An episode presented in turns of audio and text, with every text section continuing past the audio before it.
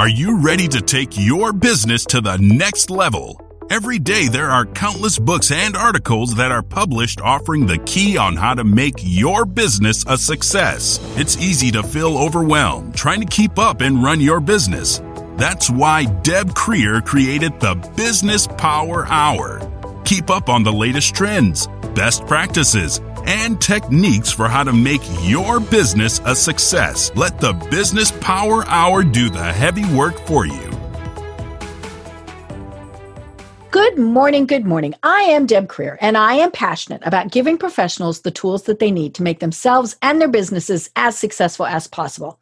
And today, we really are going to be talking about how to make your business successful.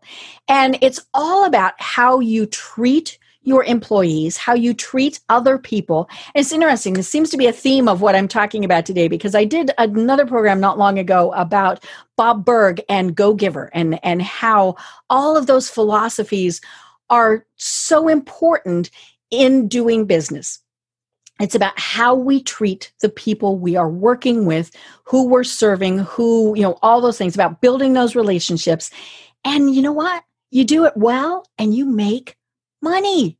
That's the amazing thing about this. You know, when you treat people well, whether it's your customers, whether it's your friends, your business associates, or your employees, you do it well, you're successful.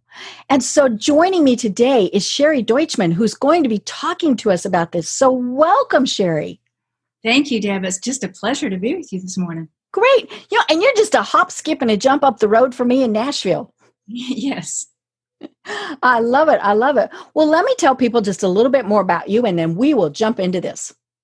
So, how does a single mom with only a high school diploma build a $40 million company from the ground up? Sherry Deutschmann claims it was her innate empathy that drove her to start her company with her belief that if she took great care of her employees, they'd take great care of the customers, and the customers would be loyal and willing to pay a premium for the extraordinary service. Her unusual employee first culture worked and got national press and has been written about in the New York Times, Forbes, Inc., and Business Leader magazine. And the company was named an Inc. 5000 company, an honor bestowed on the fastest growing private companies in the US for get this 10 consecutive years. So, again, Sherry, welcome. Thank you. Just a joy to be with you. We are going to have so much fun. But let's let's go back in the Wayback Machine and tell me a little bit about how you got to where you are now and how you discovered that this really is a passion of your life. Well, I guess we are going to the way way back. Um, because, as you noted, I'm in Nashville, Tennessee, uh, mm-hmm. home of country music. Right. And actually, home of music. Mm-hmm. Uh, so I moved to Nashville to be a star. Um, I thought that I was a singer mm-hmm. until I got here. Uh oh. And then, you know, and somebody convinced you otherwise. oh my God. Just my ears convinced me otherwise. I heard real talent here. Mm-hmm. The world famous Bluebird Cafe had just mm-hmm. opened and I went there every night that I could, and mm-hmm. I listened to incredible songwriters mm-hmm. and singers, and decided that I didn't have the goods. But I didn't have uh, an education. Mm-hmm. I didn't have any skills. Mm-hmm. I was a, a, single mom, had no money. Um, the only, well, I say you had no skills. Actually, I was the best toilet scrubber. Um, I had a route, um, my sister and I had a route where we cleaned gas mm-hmm. station bathrooms. Oh, okay. And then there were a lot of uh, wealthy people in my hometown, um, you know, snowbirds. Mm-hmm. People mm-hmm. had their, their summer homes or their winter homes in my little ski resort town. And I cleaned their houses for them. Mm. And those were my only skills. Mm-hmm. Uh, education, just a high school diploma, no money. And yet I decided, and no experience singing and decided that I was going to move to Nashville to be a star. That takes, what is it, chutzpah? I was nuts, actually, just totally delusional. Uh, but I'm really grateful for that mm-hmm. delusion because it got me to Nashville. Right. Um, and I had no support system here. Mm-hmm. As a mom, I was newly divorced and had a, a young child. She was two or three years old. had no one to turn to. I had to rely on myself. Mm-hmm. And um, the first couple of years in Nashville were so hard that often um, I didn't have electricity mm-hmm. because I could afford daycare or the light bill, but not both. Mm. And I think, you know, it's a very common story for single moms or mm-hmm. for mm-hmm. parents and even even couples. Mm-hmm. It's really hard to make ends meet. Right. And um, um, I worked a series of different sales jobs. Um, my first job in Nashville was selling cars mm-hmm. because the only asset that I had was a car that I paid a dollar for. And um, wow, people, yeah, people said I got ripped off. Um, she was the ugliest car you've ever seen, and she uh, she had had had a really good stereo system inside, but somebody had broken in and stolen my stereo Uh-oh. and mm-hmm. so it had big holes on the inside where all those things were, and mm-hmm. on the mm-hmm. outside it, it had rolled off a mountain, so it was all all misshapen and rusty. It was it had character. Yeah, I don't even know about that. Um, it was so lopsided that from a mile away you could see the silhouette of my car coming and you knew it was me but i um, i went to my first car my first job in mm-hmm. nashville was at a car dealership mm. because i'd heard mm-hmm. that you didn't have to have experience to sell cars mm-hmm. and that they gave you a free car to drive a brand new one oh mm-hmm. so uh, my common sense taught me that that was a pretty good move for me mm-hmm. um, I, I went there and applied for a job, and it's pretty funny. The the general manager said, "Your timing is really good mm-hmm. Because uh, I've been thinking we should have some women sell mm-hmm. cars." Mm-hmm. But uh, tell me, young lady, what do you know about cars? Mm-hmm. Like, um, yeah, not much. Uh huh. And he said, well, "What do you drive?" And I pointed out the window to my beat up old Volkswagen, and he mm-hmm. shook his head. Mm-hmm. And he said, young lady, this business is full of rejection and it's really difficult. Can you handle rejection? Mm-hmm. I said, Yes, sir, I can. And he said, mm-hmm. How do I know that? And I said, Because I was raised as one of Jehovah's Witnesses knocking on doors. Ah, you were those people that we avoided. Mm-hmm. Yes. Uh, I was the one that you told always that you were Catholic, thinking. Yes, I know. That's that's the the, the typical response. So um, he he hired me because he knew I could handle rejection, and mm-hmm. uh, um, that turned to be a, selling cars was a good training ground. Mm-hmm. Uh, but I ended up in a series of other sales jobs, mm-hmm. and I did really well at sales. Mm. It's interesting that that background, being a, a JW, mm-hmm. Mm-hmm. is really good for sales. Mm-hmm. Right. Uh, well, it, know, it teaches you how to uh, to approach people in a friendly way. Yes. And you know, we we called on the homes of the the uber wealthy, and we mm-hmm. called on homes that still had no indoor plumbing. Right. So everybody was the same. Exactly. Mm-hmm. Mm-hmm. So um, it was it was really good, and I did well in sales. Mm-hmm. Um, but in the early days, when I couldn't afford electricity, sometimes I also didn't have health care insurance. Right. And there was a time when my daughter um, I think she was about five at the time, cut her foot on the playground. Mm-hmm.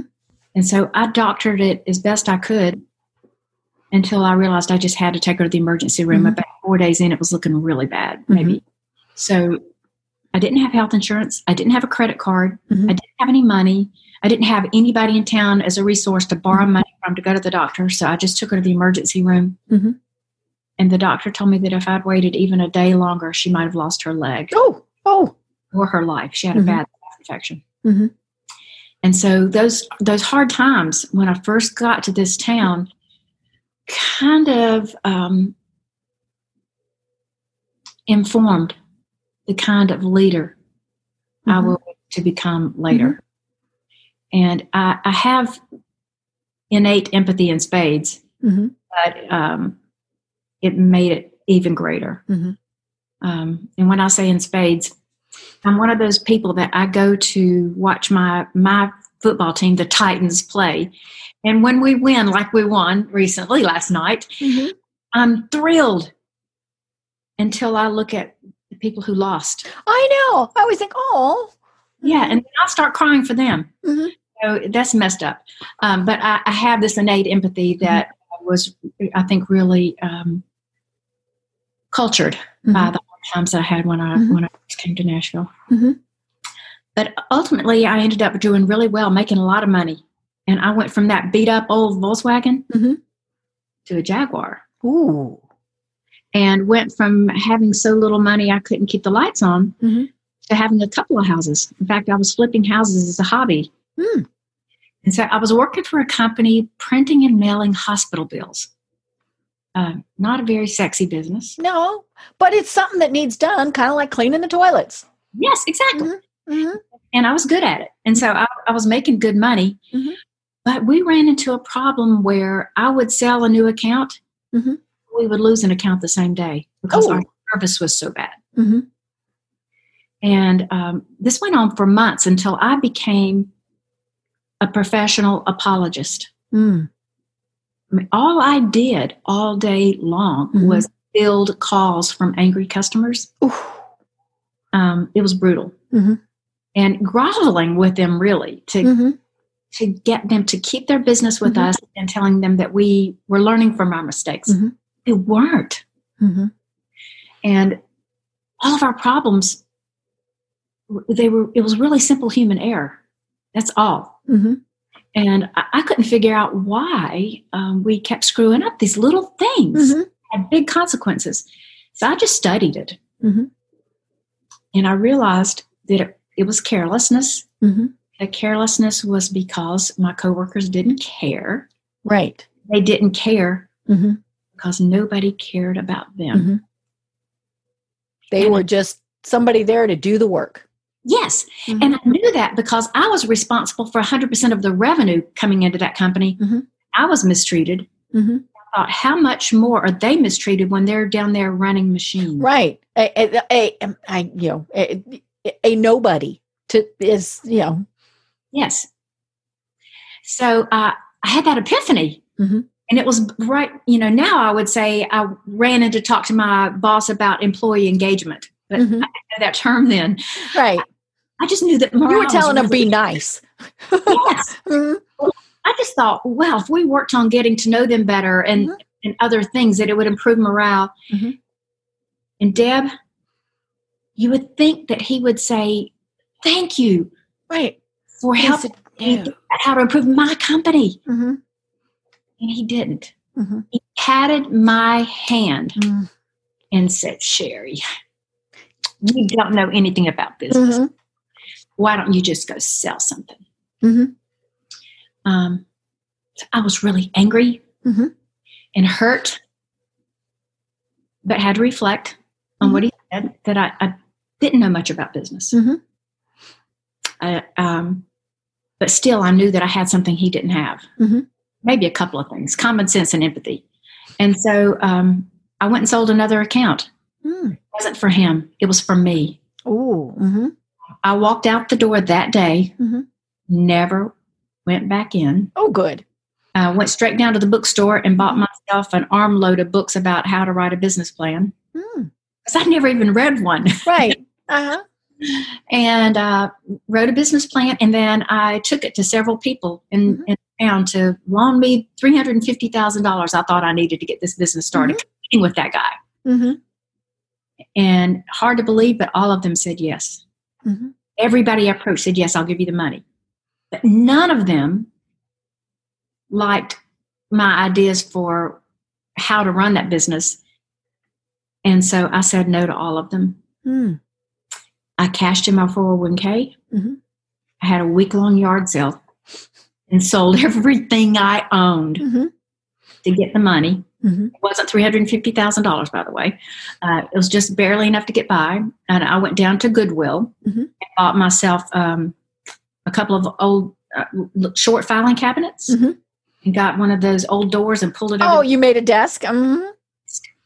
And I got a whiteboard and a computer and a telephone, and I started just um, dialing for dollars. Mhm. And I vowed that I was never going to be like him, Mm. not listening and not caring what his employees thought. Mhm. And at that same time, I read the book uh, called Nuts, and it's about how Herb Kelleher started Southwest Airlines Mhm.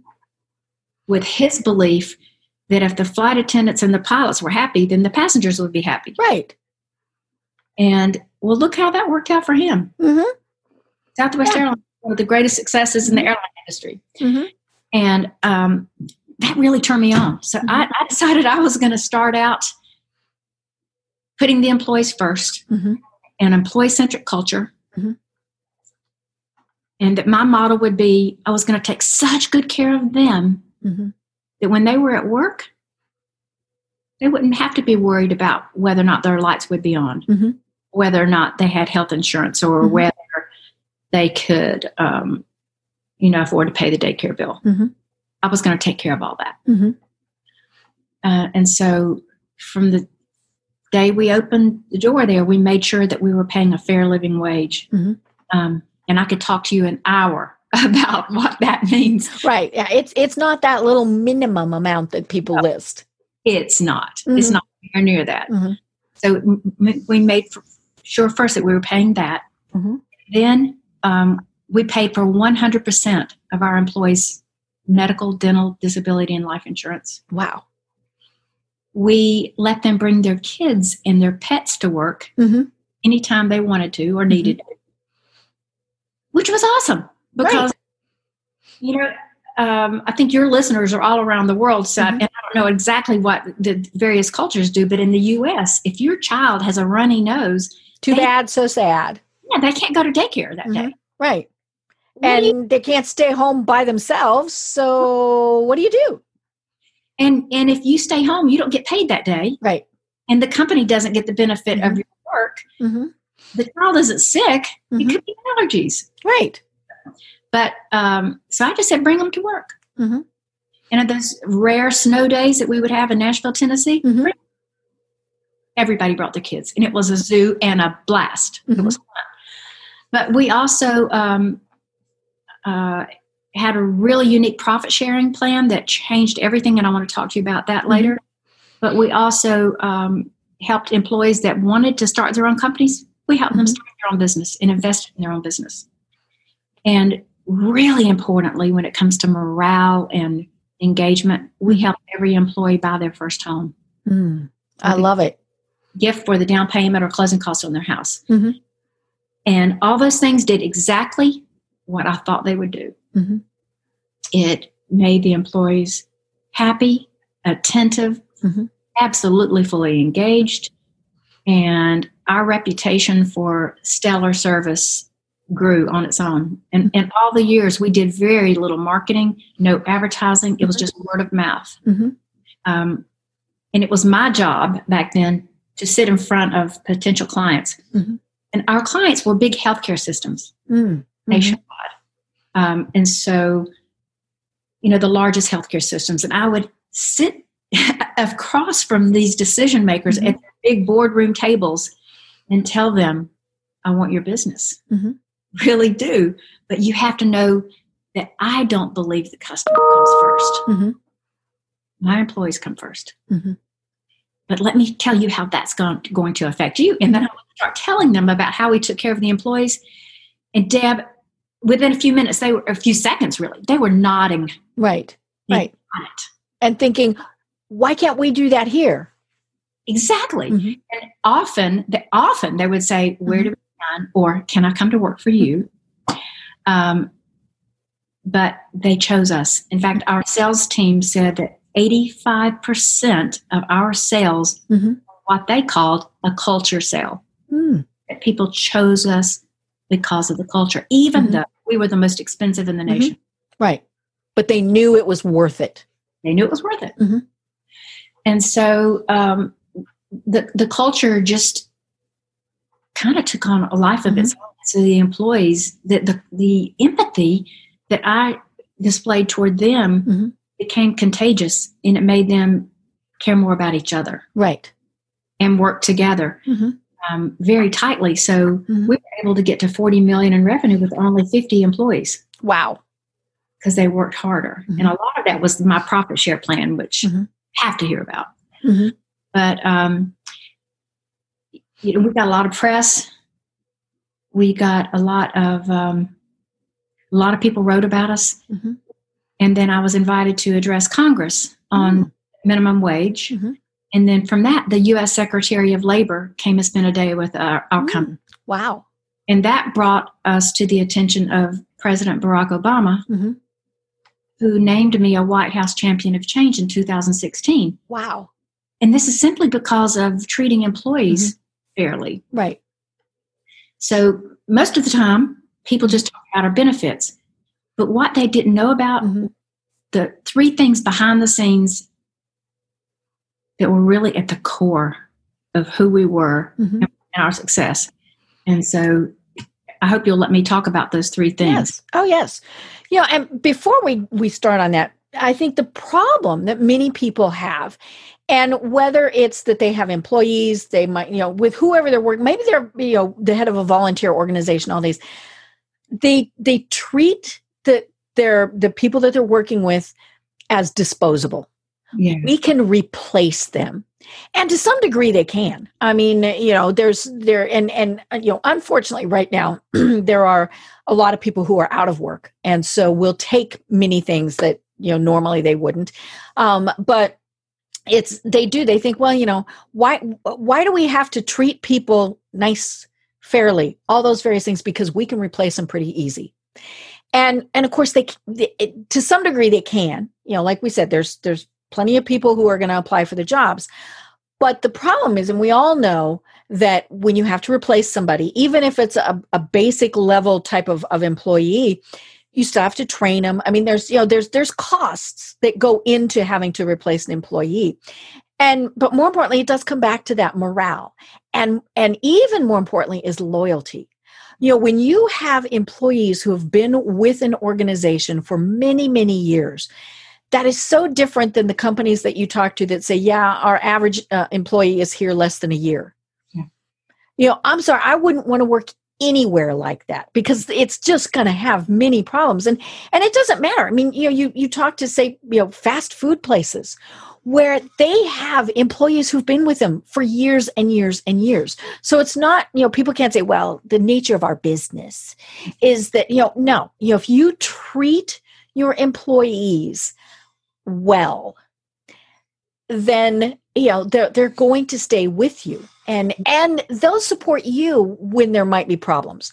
Um, i think you know we're seeing that right now with the pandemic that you know employees are saying okay you know what do we need to do to keep this business afloat? We'll take less hours you know all these various things because they want to keep those companies going um, you know and and then and unfortunately we see the opposite where people are you know they're like i can make more on unemployment so sorry you know i'm i'm done. Um you know and and so that's where it's, it's interesting but you know it- so so now let's talk about the three things that that you do to really get your employees to know that you you value them more than anything Well, you know, Gallup does studies every couple of years on employee engagement, and their latest one says that 64% Mhm. of our employees are disengaged. Right. These are just clocking and i'm i'm surprised it's 64 i would have thought it was higher It was higher. This past year came down for whatever Mhm. reason. Uh, and that 30% are actively disengaged, meaning Mhm. they are stirring the pot, making Right. everyone else just as unhappy as they are. oh yeah hmm Um, so, and a lot of it is because they don't feel they they don't feel they like feel disposable Exactly, exactly right. You nailed it. Mhm. And so the first thing that I did to make sure that my employees knew they were not disposable was just listening to them, hmm spending time um, talking with them, Mhm. listening to them. And the best way I did that was something we called Lunch with Lucy. Right. I love it. And you've written a book about that. So, you know, folks, we want you to you know know that what we're talking about here is, is part of a book. So on Wednesdays, I wasn't Sherry, the CEO. On Wednesdays, I just became Lucy, a Mhm. coworker, and anybody could sign up to have lunch with me. Mhm. And they chose the restaurant. Mhm. They chose who else would be at the table with us. Ah. So sometimes it was just the two of us, Mhm. and sometimes it was a spouse. Mhm. Uh, sometimes it was their whole department. If they wanted to gang up on me about a policy or something. hmm Or Uh, a suggestion. hmm Um, and I just listened to them. hmm and and it was in those lunches that I got to hear about their unique circumstances at home. Mhm. sometimes that were pretty atrocious. Right. Stuff they were facing at home before they came to work, Mm-hmm. and that fogged their judgment and Right. their and, um, their day before they even the door. And I got to hear about their hopes and dreams, Mhm. and none of them had hoped and dreamed about working for a printing company. Right. I mean, that's not the thing that, it, you know, when you're six years old and somebody says, So, Sherry, what do you want to be when you grow up? I want to print hospital bills. No, Mhm. none of them thought that. Um, and I, so I got to hear what they wanted to do, and I listened to them. Mm. And when they told me about things that I was doing wrong in leadership, because Mhm. I asked them, What am I doing wrong? Mhm. What should I stop doing? Right. What should I start doing? Mhm. I listened. hmm And um, they knew I listened because they saw the changes that I made subsequent. to that. Uh, and it's funny now, I, I, I sold the company four years ago, but daily I get emails or calls to Lucy saying. Hey, Lucy, come out for lunch, or can Lucy meet me for a glass of wine? Oh, I love it. To the, to the employees, I'm Mhm. still Lucy. Mhm. Listening was really critical. Mhm. Two is around transparency. Mm. All business owners want their companies to be as profitable as possible Mhm. and to get all the employees deeply engaged. Mhm. But most employees do not understand how the companies make money, Right. Uh, and they don't understand their part Mhm. the company making money. hmm And so um, I knew that from my own experience. Mm-hmm. And so I had an open door and open book policy. Mhm. And every month I brought together all the employees in one room Mhm. and we went over the financials from the previous Mm. Wow. Every month. every month because um, we had to wait till the books closed. So Mhm. usually by the 16th of the month where we had this meeting, we had lunch catered in. So we were all talking and eating together and looking at the financials. Mhm. They could remember what had happened in the last 45 days. And for the first time, Deb, they could start connecting the dots Right. between their behavior or something that we as a company had screwed up, connecting that to the results on the bottom line. Right. And we talked about it. So to the penny, they knew how much money we brought in that month. Mhm. The penny, they knew how much profit we made. Mm. And then we just talked about Mhm. why the results were the way they were. Mhm. And that was so enlightening. Uh, Mhm. and for most employees, that was enough. Mhm. Some employees wanted more. Right. And so mostly the salespeople. hmm I would say, come on, come to my office. Mhm. Chair Mhm. right here next to me. Let's get into our accounting system. And we were using NetSuite and say, what do you want to see? Mhm. And they would get to see to the fraction of a penny our cost of goods. Mm. And that helped them make better decisions about what kind of account to go after Mhm. and what their pricing should be. Mhm. And because of that, I didn't sign contracts and I didn't set the pricing. They did Wow. because they were perfectly well Mhm. informed about what it needed to be to drive the results to the bottom line. Uh, another way we were transparent is um, we published the minutes to our leadership meetings every week. Mm. So um, I, I would notice our, we had kind of a fishbowl meeting room, so everybody in the company would walk by and see us in this Mhm. meeting. And uh, and some occasionally people would say, "What were y'all talking about today?" Mhm. You looked very serious. Mhm. Yeah. Yes, exactly. Mhm. Uh, and so I just started publishing the minutes, unless we were talking about a an individual Mhm. person's performance. Mhm. Right. Right. Yeah. There were some legal things that. Yeah. hmm But they could see what we were talking about. So if they had if they had complained to me over lunch about of a piece of equipment that was the bottleneck, hmm they knew I heard because it was there in the minutes. Mhm. I was talking to the other leaders in the company about Mhm. what about this. And so that gave them extraordinary confidence, Mhm. one in their ability to approach the leadership team, but in that we were listening, hmm that we heard them. Mhm. Um, and then the third thing came as a result of that, um, not as a result, but um, you might ask, like, why should they care about your bottom line? Right. hmm I, I it was my company hmm because at that same meeting, we took ten percent of the bottom line and handed out checks and distributed that money evenly, Wow. which is an unheard of profit share plan. So uh, it right. meant Because normally it's the, the people at the top get a bigger bonus. right Mm-hmm. because it's based on a percentage of your salary. Mhm. Right. So um, that didn't sit well with me. Mm-hmm. Um, I felt like our custodian was just as important as our Right. secretary. Mm-hmm. Sometimes more so. Exactly right. Mhm. When, when that toilet's clogged, Uh-huh. Yeah.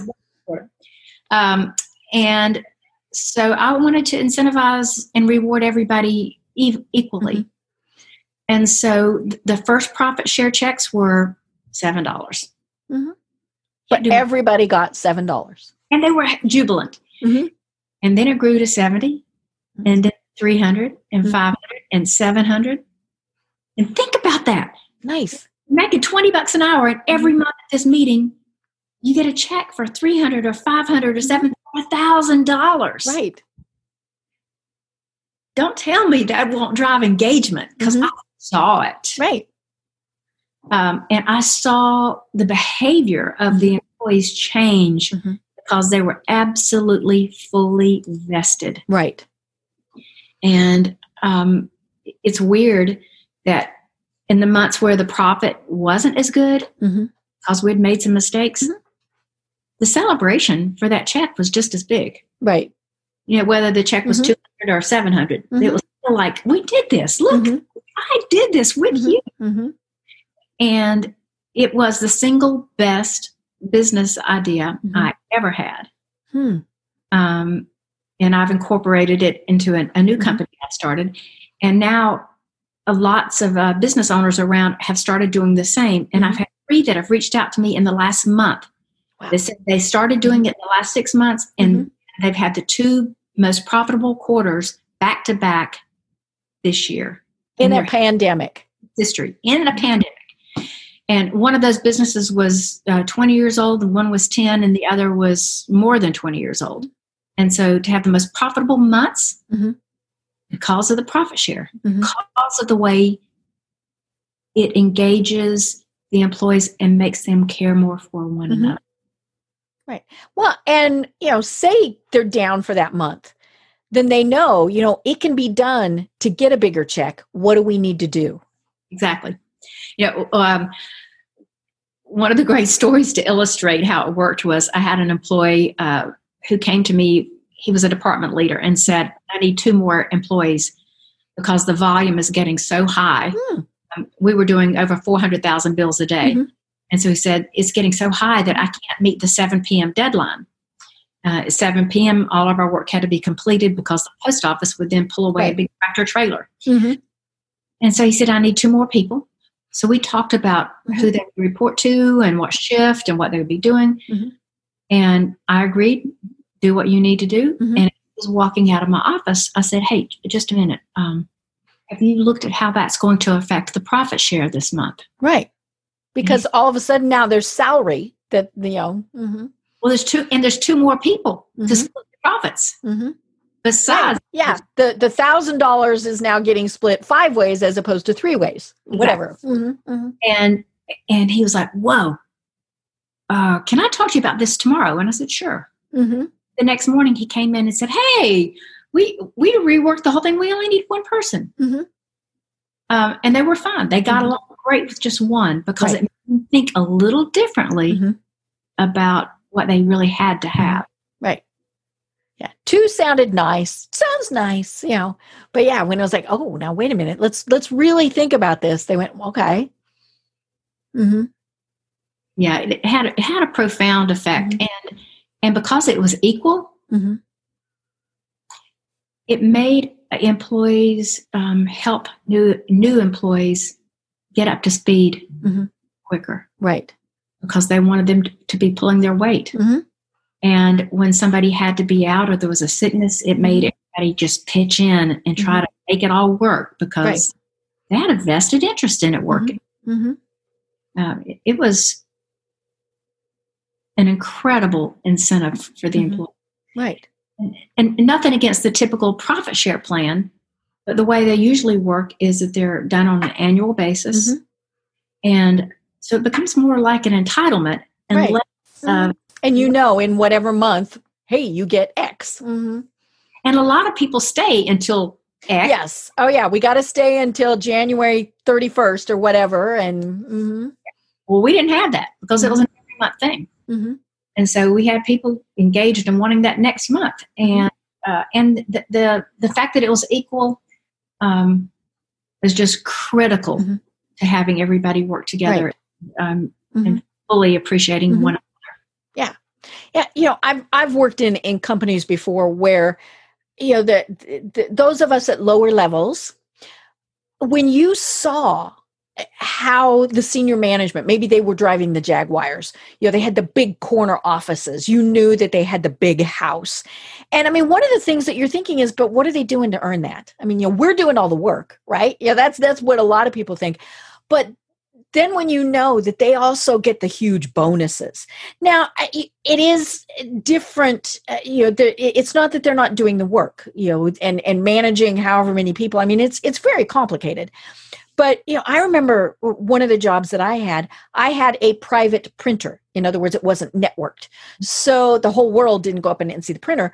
So and and i was in the communications department which and which was communications slash hr it was a very weird combination. But um but so when it came bonus time they printed the bonus letters on my printer because then nobody else would see them. Well i saw them. And I remember looking at some of the bonuses that people got and really thinking, what on earth did they do to deserve that amount of money? Um, you know, and we knew that that a lot of the, you know, it was funny because the same exact company also realized that one of the most important places in that building was the mail room because that's where the checks came into that got opened to get deposited to keep the company going. I mean, it was really one of those those anomalies. But, but yeah, I mean, I remember looking at those checks thinking, I'm sorry, dude does not deserve that much. And you know, and, and especially when I knew that there were people who seemed to work far more, far harder, you know, all those various things, and and you know, their their bonus was a thousand bucks or, or whatever. Our, our system is really screwed up. I mean, Mhm. it it just the the rich keep getting richer, Mhm. poor keep getting poorer, and uh, the chasm the chasm's getting greater all the time. Yeah, and uh, I mean we're especially seeing that I think now with the the pandemic. Um, but I think the other thing that we're seeing with the pandemic are the people who are just completely and totally blindsided when their company can't survive it. You know, and and that's because none of the information was has been being shared. You know, they didn't know that their type of business ran on really tight margins. I mean, you know, I've I've talked to people who said, "Well, you know, I worked in X restaurant for, you know, several years and they shut down 2 months into the pandemic. How could they do that? They must have made lots of money." You know, but no, they didn't understand that that there's, you know, it's not just that they got a, a X number of dollars coming in. There's also X number of dollars going out. You know, and and all of those things. And so they were just totally blindsided when their business is closed. and, and that's where the in, in transparency becomes so valuable. Mhm. Um, you know, I've had a few people um, say, "Well, you know, I, I can't do that." The employees would freak out if they knew how much money we're making, Right. and and that's not true. They think you're making more than you are. Mhm. Yeah, they're always going to think it's higher. Yeah, they think that you're killing it, and you're Mm-hmm. not. You Mhm.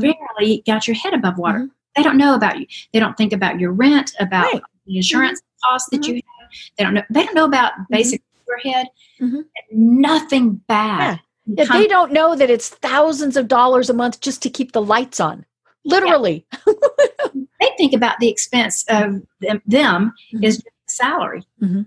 They don't know about Right. all the expense and the unemployment insurance and all, all those the Mhm. all those other things Right. that uh, not Mhm. unemployment insurance. What am I thinking of? That Uh, workers' comp. Oh, yeah. they don't understand about all those hidden costs Right. to the owners. Um, I felt like sharing the books with the employees made them have empathy for me. Mm-hmm. Right. To understand what you were having to deal with every month. Yes. And I went without a raise for seven years because I wanted to make sure that all of them really had their standard of living where it Mhm. needed to be for them to, to mm-hmm. live right and have all of the benefits and everything covered. And so when I gave myself a raise, I announced it to them at a company meeting mm-hmm. that I'm giving myself a raise seven years and this is what I'm paying myself. And there was no resentment. Well, and I'm guessing there were probably quite a few who have who said you should have done it years ago. Oh yeah, yes, yeah. Even you know, even my board thinking mm-hmm. you should pay yourself better. Um, yeah, yeah. You know, and uh, as you were saying, when when when we all have empathy for each other, you know that's where we we really see things you know i remember years ago when i was working for a company we had a woman who her husband had terminal cancer and unfortunately it was one of these that drug on for quite a long time. And you know and and you know she ran out of sick leave in a very quick period of time. And the company allowed other people to donate their sick time. So if i had 5 days that you know whether i was going to you know maybe i was you know going to use or not i could allow it to to go to her. And i i remember everybody thinking just how wonderful that was that we were supporting her in that way. Um, and then unfortunately, we changed senior management and they went, Well, you can't do that. Um, you know, look at all the paperwork. I'm sorry, it was not that complicated. And and some of it really was the honor system, um, you know, some some things like that. But the second that the, the employee thinks that their employer or their manager or their whoever it is doesn't care about them, then why are they going to care? I mean, you know, and, and it's just as simple as that. It, it absolutely is. And you, you were talking about um, the the impactful um, and contagious mm-hmm. uh, nature of empathy. Mm-hmm. You know, one of the best ways I saw that displayed in my in my in my book, I tell lots of stories about how mm-hmm. they care for one another, and you'll cry. You can't get through it without mm-hmm. crying. Right. Mm-hmm. But um, the most incredible one was uh, a young woman, uh, 26 years old, who had mm-hmm. worked for me for about two years. Mm-hmm. When I sold the company, I um, I announced on, on a Monday that the company had been sold, and the following Monday was my last day mm. with. Wow. And last week, I met with each person individually mm-hmm. to thank them for their contribution, and then I gave them a check, mm. a, big, a big bonus um, mm-hmm. gift based on how long they've been with me. Mm. So she had only been with me a couple of years. So I think her check was like thirty-five thousand dollars. Holy schmoly! they were quite large, but I gave right. 50 mm-hmm. to sell to the mm-hmm. employees, and um, so a couple of months later, she called Lucy to mm-hmm. say, "Hey, Lucy, can you go to lunch with me? I want to tell you what I did with my money." Mm-hmm. So, a 26 year old woman, mm-hmm. what do you think she would do with that money? A new car? I bet you bought a house. Oh no, you said you you did that already for people. She paid off her parents' mortgage. Oh, yeah. Her parents uh, were Serbian refugees, mm-hmm. and he had overheard them talking about how uh, they wish they could help more family back in Serbia, and they mm-hmm. couldn't until the mortgage was paid off. Mm-hmm. And so she had saved up all of her profit share checks in those two years and then with this 35000 had to go pay it off and she said mm-hmm. it was the empathy that was contagious in the company and she said before i worked here i would never would have thought about doing no, that No, she would have thought oh i can go buy a car but instead she isn't that amazing mm-hmm. she was so generous mm-hmm. but i think it was because of the generosity that her coworkers shared with her mm-hmm. right you know and and some people they, they don't share their personal stories. I mean, you know, that's just the, the way they are. But we can still kind of get a feeling, you know, to know this person's not having a good day.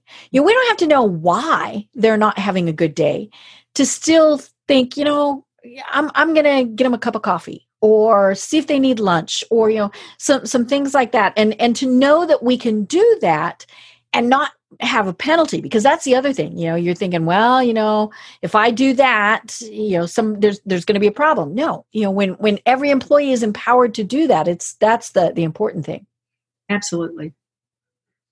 You know and and i love that you talk about the fact that you know you you did things like you know help people with the their first home purchase.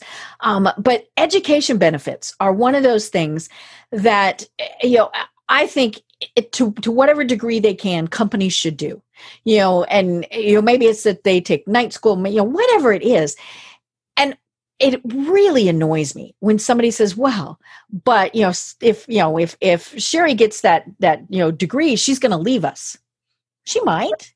If she but does, she might also be the, the best employee that you've ever had. Now, I mean, obviously, like I've, I've worked for companies where it had to be company related. So, like, I couldn't have gone off and gotten a veterinary degree or something, you know. So it had to, you know, hopefully benefit the company. But in many cases, people took that that shiny degree, that whatever it was, and they did leave. But they also left with good feelings i mean you know there's there and and you know things like that so so i always think that providing some type of educational program for employees it's always a good thing I agree. And what what's worse, them getting educated, getting smarter, getting more capable, and leaving, Mhm. or them staying with you without the Mhm. education, Mhm. without the extra Mhm. capability? Right. You're better off Mhm. setting them up to move on to their next Right. best thing. Yeah. Um, and, and so we did reimburse any um, any educational expenses, Mhm. uh, and, and at one hundred percent. Mhm. Right. Because we, we wanted the employees to continue to grow and learn, Mhm. and to and not to be stuck with us forever. We Right. wanted we wanted to set them up. yeah i mean you know they they like you said you know they you were printing hospital bills Yeah. some of them might have thought that you know that there was something else that they wanted to do I mean, many times I had conversations with the employees where, where I would say, "What you're doing right now is is uh, not not what you were meant to be doing. Mhm. It's just a stepping stone, I- Mhm. and I want you to think about moving on. Come Mhm. on, let me help you fly to your next Mhm. position." And it was, you know, we we celebrated Mhm. and had big parties for employees that were leaving Mhm. to something bigger and better. right To give, them a good send off with a lot of love and encouragement. Right. You know, and they remembered that because depending on what they went into, you know, they might there there might have been ways that they could continue to benefit your company. Um, you know, all sorts of things. And and you know, even if it was just to say nice things. you know, that's that's the thing. And and you know, and and you talked about the fact that, you know, if you've got an unhappy employee, it's not just that they don't do their work. It's that, you know, many times they're in there and and you know, maybe they're not even saying things. But if they're not happy with their work, they're probably going to be late. They're going to take longer breaks. They're going to leave early. I mean, you know, there's just so many things that are in there. And, you know, and, and that's where eh, companies lose so much. Um, you know, if you've got employees who are coming in late, leaving early, that work time is, you know, is just gone. Um, you know, and, and, and then they're unhappy. So they're, they're really not doing the best job that they can. So, you know, fine, send them on their way, bid them a happy adieu. I, I think that the figure that um, Forbes magazine and uh, Gallup came up with on the cost of these disengaged employees, I think it was in the $60 billion a year in the U.S. Mhm. price range. Right. It's an extraordinary uh, expense to have people there that are Mhm. not engaged. Right. You know, and and even if they still have say a positive attitude, so they're they're not coming in late, they're not, you know, nitpicking. My guess is they're still not doing a hundred percent. You know, they're doing just enough to get by. Yeah. And you know, I've I've heard people say before that being average is what many people are. Well, you know, we don't want people to be average. We want them to excel, and sometimes that does mean that they leave. Um, you know, and and and but that's that's not a bad thing. No, it's not. It's it's a great thing. Mhm. Uh, you know, sometimes because I mean, I, I had to fire people occasionally. Oh yeah, I mean things happen. Mhm. and then even then i felt like i was doing something good for them i was freeing up their future right, there was a reason you had to fire them.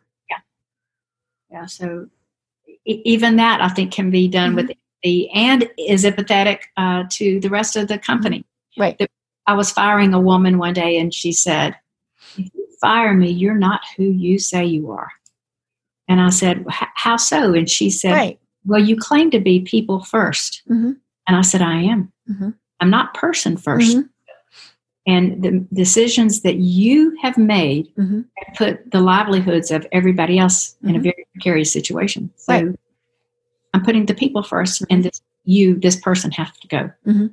Right. So- and she clearly was not happy. So you know, in the long run, it was it was probably much better for her. I hope so. Yeah. Well, we've only got about 10 minutes left, and I really want to talk about one of the things that you're doing now, and that's brain trust. So tell us a little bit more about that. Uh, well, I started Brain Trust because there are about 13 million women business owners in the US, Mhm. and less than 2% of them ever get to a million in revenue. Wow. And so, in, in the fact, they average is around $80,000 a year. Mhm. And um, so I started Brain Trust as a peer to peer membership Mhm. for women owned businesses Mhm. to get together once a month. They get together in small groups of maximum of 7 Mhm. And each of them bring a problem to the table that they're having in their business. Mhm. And the other women ask questions, Mhm. get to the bottom of really at the core of the problem. Mm-hmm. And through experience sharing only, uh, no advice. They help each other through those Mm. problems. Mhm. And they hold each other accountable to goals. Mhm. And um, I fashioned it after um, I was a member, I am a member of EO, the Entrepreneurs Organization, Uh-huh. and WPO, the Women's Presidents Organization. Mhm. But both those groups, you have to have a million in revenue and you have to own at least 50% of your business. Oh. Well, what about the rest of us? Uh-huh. So I'm trying to be a feeder for those organizations, getting more women to that point. Mhm. Um, because at a million in revenue, you're paying yourself a decent salary. Mhm. You're starting to build some personal wealth. And you're really starting to build your ability to be Mhm. influential in the community. Right. Um, Yeah, you have money that you can give back. Yeah. Things like that. Mhm. and and it's, it's funny that being a successful entrepreneur gives you uh, a megaphone. I mean, it did for me. Mhm. how else was I, this single mom with no education, going to be recognized by the by the president of the United States? It was just through business, Mhm. and so um, Brain Trust was started to help women, more women get there. Mhm. And uh, because of COVID, we had intended to be in, in uh, several U.S. cities, um, Mhm. but because of COVID, we're doing it virtually and growing like crazy. Mhm. So Yeah, it, it's it, like you said, you know, it might be a benefit. You can have even more because we can can Exactly. be virtual. Mhm. uh, that that has been a, a result. Of, uh, and, it's great to see the women Mhm. how quickly they have uh, bonded together Mhm. and working to support one another to Mhm. get to that critical mark. Mhm. So we've got several that'll hit the million dollar mark this year. We've got one that's probably at twenty million. Wow. We've got a couple that have just joined us that will have billion dollar businesses. These are really incredible entrepreneurs. Uh, so it's it's just great to be Mhm. a part of this network that Mhm. will make them um, outrageously successful. Right. Right. You know, and I think it is it, it I'm not going to say difficult. It is different to be a woman entrepreneur. You know, and part of that was how many of us of say a certain certain generation were raised. You know, it was well, no, no, no. You're you're not supposed to be a business person. Um, I still remember when people told me, "Well, why why would you want to go to college? Aren't you just going to get married?" Yeah, I didn't get married till I was in my 30s. Um, you know, and and now granted when I went to school, you did more than become a teacher or a nurse. But I mean that was because I'm I'm at the very tail end of baby boomer. Um, but you know, and and I think women a lot of times think, well, we're going to be judged much more harshly.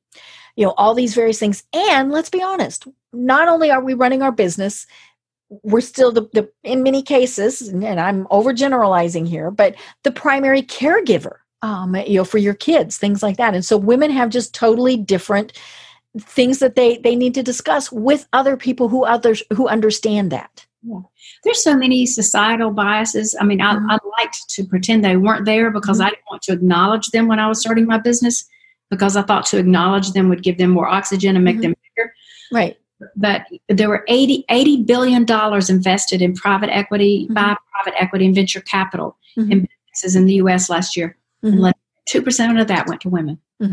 That's crazy, isn't it? right For 98% to go to men and Mhm. 2% to go to women. Mhm.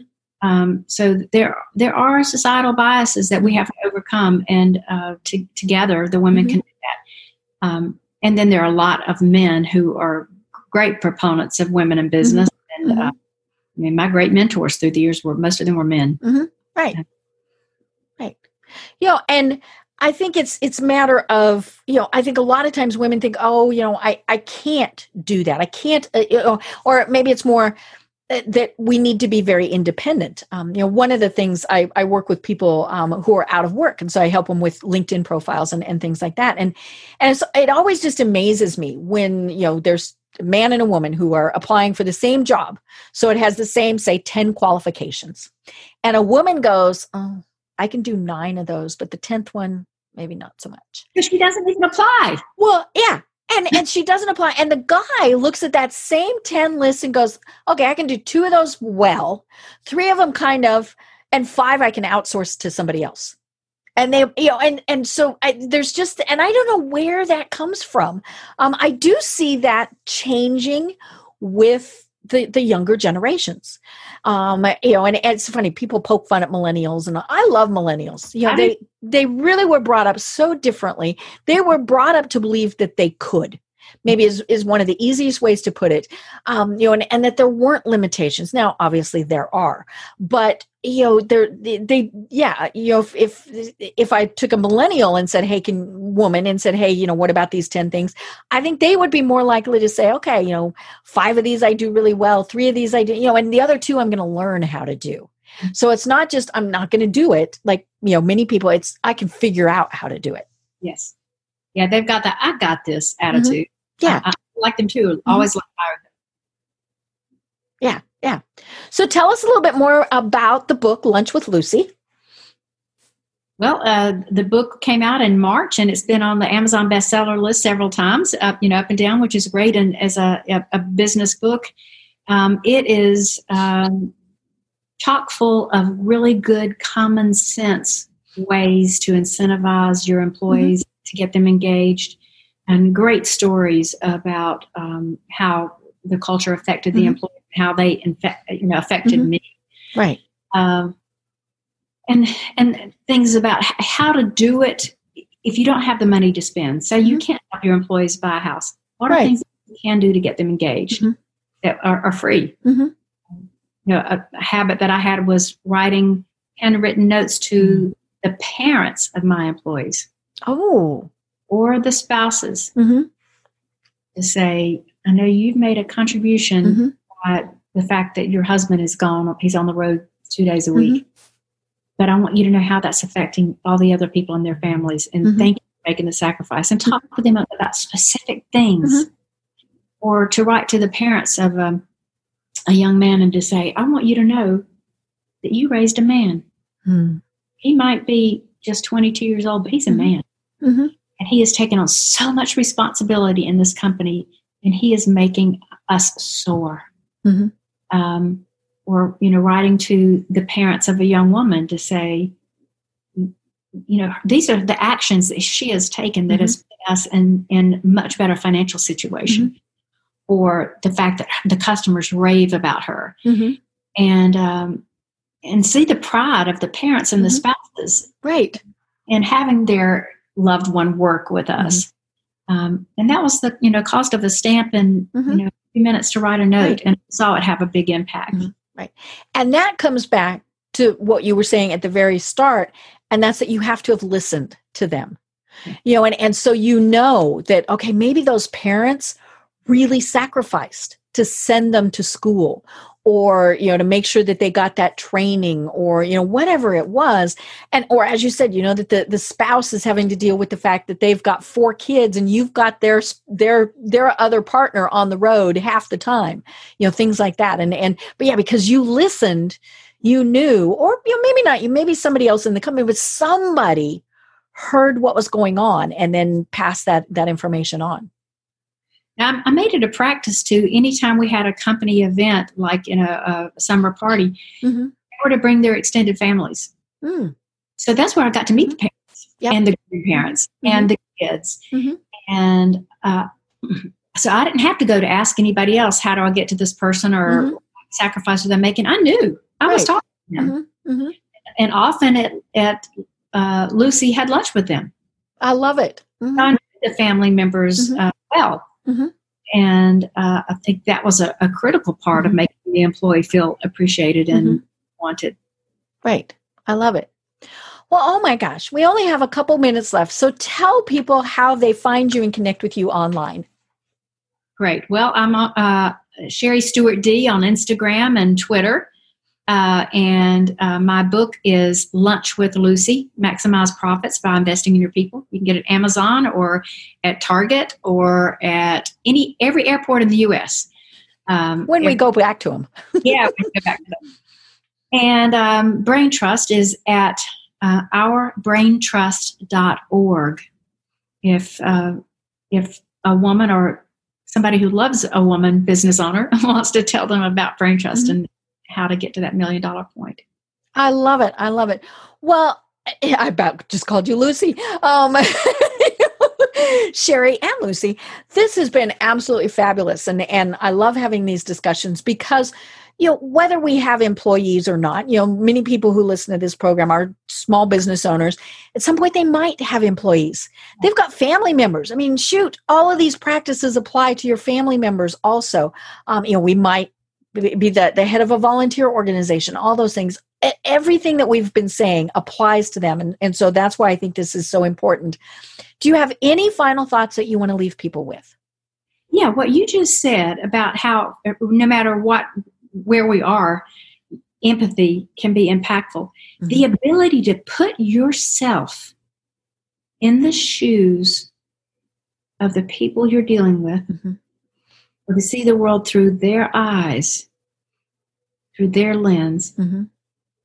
Just exercising that quality will help you be more impactful and more significant, and will definitely make the world a better place. I love it. And what a great way to end. I'm Deb Krier. I've been having an absolutely wonderful discussion with Sherry Deutschmann. And until next time, everyone have a great day. Thank you, Deb. Tune in for our next program for even more trends, best practices, and techniques for how to make your business a success. The Business Power Hour, hosted by Deb Krier, is proud to be part of the C Suite Network. This podcast is a part of the C Suite Radio Network. For more top business podcasts, visit c-suiteradio.com.